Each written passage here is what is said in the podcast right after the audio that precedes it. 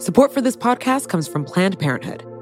It's hard to imagine a world where we leave future generations with fewer rights and freedoms. Since the Supreme Court's decision to overturn Roe v. Wade, politicians in nearly every state have introduced bills aimed at blocking people from getting the essential sexual and reproductive care they need, including abortion. Planned Parenthood believes everyone deserves access to care. And with supporters like you, they can reclaim our rights and protect and expand access to abortion care. Visit plannedparenthood.org/future to learn more and support their cause. Support for this show comes from Slack. You're a growing business and you can't afford to slow down. If anything, you could probably use a few more hours in the day. That's why the most successful growing businesses are working together in Slack.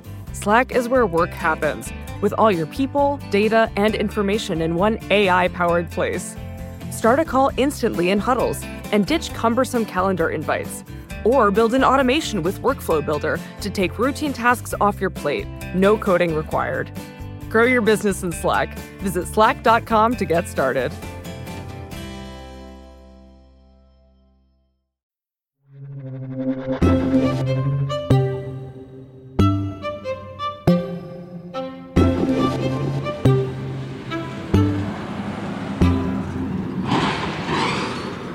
It's Today Explained. I'm Sean Rameswaram, and I'm standing outside RFK Memorial Stadium in Northeast Washington, D.C.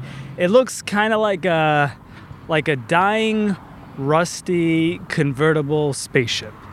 Washington's professional football team hasn't played here since about 1996, but on Juneteenth, just about where I'm standing, there was this big production because a monument was removed. It was a tribute to a guy named George Preston Marshall. Marshall is best known for pioneering the halftime show, the fight song, the forward pass, and for being a raging bigot. He bought the Boston Braves football team in 1932. A year later, he changed the team's name to the Redskins, and in 1937, he moved his team to Washington, D.C. It was the NFL's last team to integrate in 1962, 15 years after other teams had begun drafting black players, and he acquiesced only after the federal government threatened to kick him out of its federal district. Just before Marshall's statue was removed a few weeks ago, protesters covered it in red paint. On the sides of it, they scrawled a message Change the name. Bit of a Hail Mary, but it appears to have worked some major news out of the NFL. Washington's NFL team retiring its controversial nickname. Here's the statement from the team. Dan Snyder and Coach Rivera are working closely to develop a new name and a design approach that will enhance the standing of our proud, tradition rich franchise and inspire our sponsors, fans, and community for the next 100 years. I knew it might be coming, but it's such a shock when it actually happens. Uh, nothing was more immovable in the mascot discussion in the Washington franchise. Paul Chaat Smith is a curator at the Smithsonian's National Museum of the American Indian here in the district, and he's going to help us understand the complexities of the fight to change the name of Washington's professional football team. You know, over the past few decades, there's been a lot of uh, change with universities and public schools that have changed names. So the, the mascot movement has been amazingly effective. But the professional sports leagues have always been the hardest, the most immovable.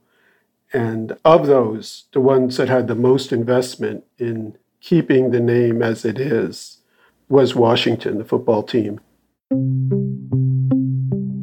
Redskins owner Dan Snyder has held firm under some protest that he will not change the nickname of his team. Snyder, who bought the franchise in 1999, claiming it honors Native American heritage, even telling USA Today in 2013, quote, "We'll never change the name. It's that simple. Never. You can use caps." And that's when there was a lot of attention paid to it. There, there were more and more people who were recognizing it you know, something defamatory. Many say this team has been behind the times. They were the last NFL team to integrate. They have held on to this controversial name, widely seen as racist, for 87 years. For a while, many uh, sports writers around the country wouldn't use the name. This was like 2014. And then it sort of went away as being a hot button issue. But then, you know, the end game with, with this issue was other billionaires and other interests that really pushed it.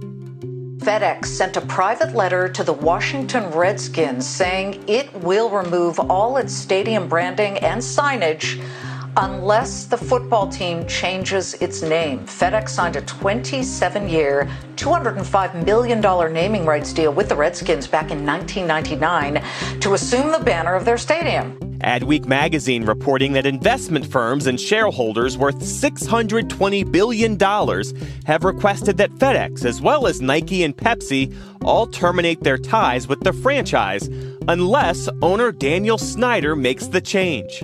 And none of that would have happened without this activism that went on for years and years um, beforehand. Let's make our voices loud and heard and make sure people know exactly who we are. And the Redskins name is not a name of a mascot. It is a racist, derogatory term that I personally take offense to, including my children.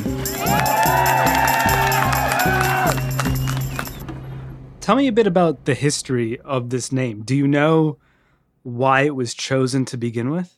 Yeah, you know, we did a lot of research at the museum into this. And, you know, these are names chosen mostly by, you know, really rich white guys. And in the 1930s or 40s, there wasn't a great deal of thought or what might happen or what do Native people think. That changed starting in, you know, as far back as the 50s and 60s, in which people started to voice opposition to this. But it's really only been in the last 20, 30 years that it's begun to register as, as a significant issue. What did the team say back? The name of our team is the name of our team, and it represents uh, honor, it represents pride, it represents respect. And in no way is this derogatory or racist. With, with Washington, the hardest thing is that it actually is a dictionary defined slur. Did it ever cost the team financially in the past 20 or 30 years of controversy? I think mainly what cost them was just not having won a playoff game since 2005. um, I mean, that's the that's ultimately the major thing. People, you know, very few fans choose a team based on the name. You know, fans, you know, you don't say, "Boy, I, I would be for the Jaguars, but I just really don't like Jaguars." You know, yeah. it's just not how it works. And so this is something DC has. The fans never chose the name. But then once you love something, if people from the outside attack it, you know, you're defensive. An argument that Dan Snyder has made from time to time is there are Native American fans of the Washington Redskins who approve of the name. Do you think that argument was overstated or, or, or overemployed to defend the name? I think there always have been, and there are today, uh, Native people some of whom who aren't offended, but also some who really support the name. I, have met some of them. My question would be how often on any big policy issue do we ask, well, how do the whites feel about it? And do all the whites feel the same way about this issue? And, you know, the reality is, like any other community, there are not many things all of us agree on. But this is not like some tiny elite of coastal Native people from universities, this is a widespread view that this is something that's hurtful, that's a relic that needs to change. What did it finally take to change this team's name? Well, I've been thinking about that, and actually, it's kind of depressing because you're going to catalog, first of all, it's these decades and decades of activists who were yelled at at stadiums and attacked and didn't give up. So, so they deserve most of the credit, but in terms of why it happens now and what it took, it's very dismaying. It took a national uprising led by African Americans in all 50 states. I think the pandemic played a role in which some things got more attention because people are at home. And then, and then it took something like $600 billion of corporate and investment money to say, well, time's up. We don't want to support this anymore. And then things changed on a dime. So it, it, took George Floyd's death and protests like this country's never seen for FedEx to feel justified saying, you know, the name's got to go. It feels like this actually didn't have anything to do with respect for Native Americans or or their culture. As far as the end game, yeah, Indians have less political power in the United States um, and economic power So that these huge advertisers that even before this past year certainly would say they're progressive on on uh, racial questions can ignore it. They did it once it became untenable, primarily because of you know what happened in this country since Memorial Day. And it really truly had nothing to do with actual native people. I want to talk to you more about how Native American culture is appropriated in the United States after we take a quick break. But before we do that, as a Washington sports fan, you got any preferences for a new name for the football team? Uh, my two favorites are the Ocelots or the Replacements. The Replacements. There's a there's a Keanu Reeves football movie with the same name, right? Keanu could be the the mascot. Everybody likes him.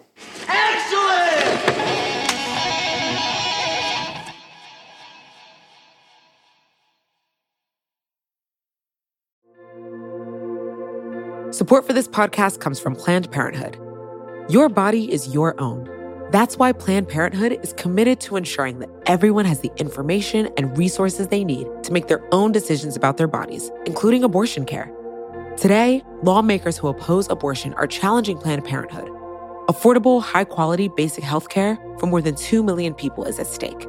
Planned Parenthood believes that health care is a basic human right. That's why they fight every day to push for common sense policies that protect our right to control our own bodies. They also work tirelessly to oppose the onslaught of new policies aimed at interfering with personal decisions best left to patients and their doctors. They won't give up and they won't back down. You can join Planned Parenthood in the fight to help make sure that the next generation can decide their own futures. The organization needs your support now more than ever. With supporters like you, they can reclaim our rights and protect and expand access to abortion care. Visit plannedparenthood.org/future to learn more and support their cause.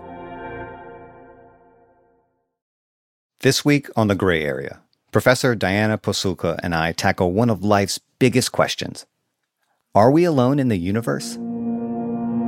What would it take for you to step off the agnostic ledge and say, yeah, aliens are real? Is it a spacecraft landing on the White House lawn? Well, something that was anomalous in 1952 did fly over the White House. And that's one of those cases that is still weird. That's This Week on the Gray Area, available wherever you get your podcasts.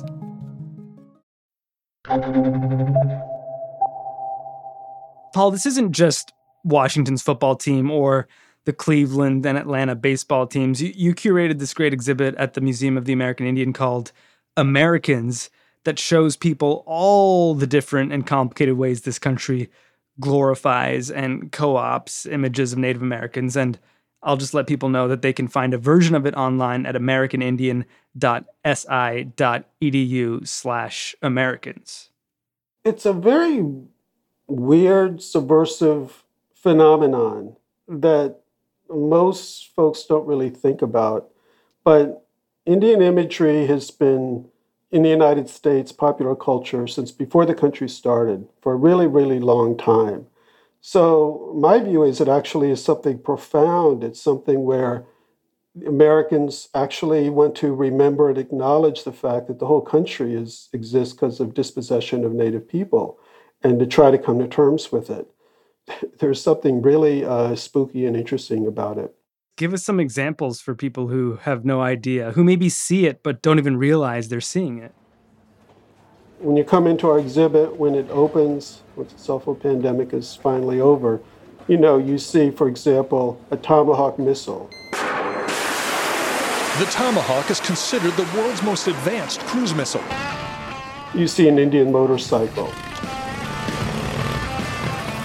you see a lot of sports memorabilia, and we chose, in almost all cases, to use children's clothing, you know, onesies, things like that, to talk about how usually you become a fan when you're a kid.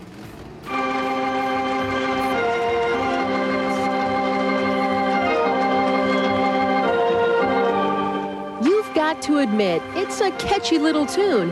As the season went along, the Atlanta Braves Tomahawk chop spread like wildfire through the stands.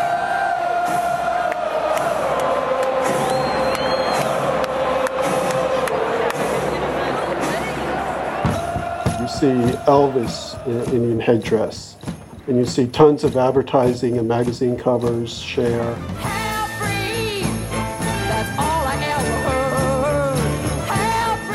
See uh, an episode of The Addams Family from the 60s. Almost every long running TV show, situation comedy, sooner or later has an Indian episode. Why? It just makes sense, you know, it, it's American. What's the chief doing, John? Make Peter Pan keep chief. You now, little flying eagle. So for most visitors, they come in there and they see things that trigger memories in their own life of watching that TV show or going to a school that had an Indian name. And when you put it all together, it becomes very powerful to see it as opposed to something that's simply trivial and is there. And so what if we were the Braves in high school? It doesn't really mean anything. Indian motorcycles are cool. But then when you look at it all together, you realize it's kind of an obsession for Americans to generate this imagery over time. And there's a lot of negative about it, but some of it is actually positive because for me it shows an openness to trying to think about what the history of the country is and how central Native Americans are in that history. Does it feel like sort of a one sided conversation ultimately that financial institutions, corporate entities, Kanye West on some of his merchandise that I saw in that exhibit, you know, they want to sort of recognize this rich, noble Native American culture, but maybe not spend the time and think about the experience of Native Americans in this country right now? What's the conversation that people should be having apart from, yeah, let's change the name of the Washington football team? Yeah, I think that's exactly the right question. And for us, it was about opening up a space where people can see this whole thing is much bigger. And if, if the phenomenon of these images, you know, it, it's actually brought up Kanye mm-hmm. West. There's a Lynyrd Skynyrd poster that has almost the same motif. It, it's an Indian skull feathers. And so, what do Kanye West and Lynyrd Skynyrd have in common? I guess you could say they're politics right now, but I won't say that. But things that are radically diverse have nothing in common about the country. Motor oil, you know. Butter, right? Yes. Land O'Lakes. Spread with sweet cream. They're just there. So the, the conversation needs to be okay, is it right or wrong to have the butter maiden on Land O'Lakes? Okay, that's okay. I'm not that's a fine conversation. They got rid of it. But it's not like that solves anything. The real issue is why is all this great honoring only happening to us in these particular ways? Yeah. Are there other changes you would love to see happen in this country as as they relate to Native American appropriation and culture? Well, I, I guess I've been encouraged, not something I feel that often, but the kind of uh, news coverage of something like the Supreme Court decision in Oklahoma, or when the president went to um, Tulsa and then, and then the Black Hills in South Dakota, there's just been a really epic shift in the last 10 years about attention to Native America in a way that there wasn't before. So that's really ultimately what we want is for Native people to be seen as part of contemporary American life we're certainly drawing a line in the sand as far as a museum. These sports teams should be renamed, no Indian anything, you know, and, and we'll take positions on those things generally. But what we really want is an American public that feels like this history is part of them because this history is so central to the United States. And that's a very long term project.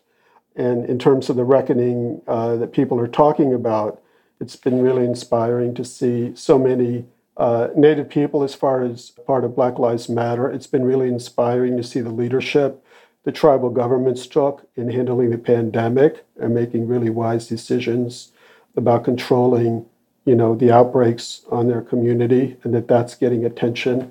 So it is a lot of good things are actually happening even in this dark time. I'm glad you feel inspired, and uh, if the Washington football team decides to choose the replacements, uh, maybe Maybe you can accompany me to my first ever NFL game. Consider it a date. Excellent!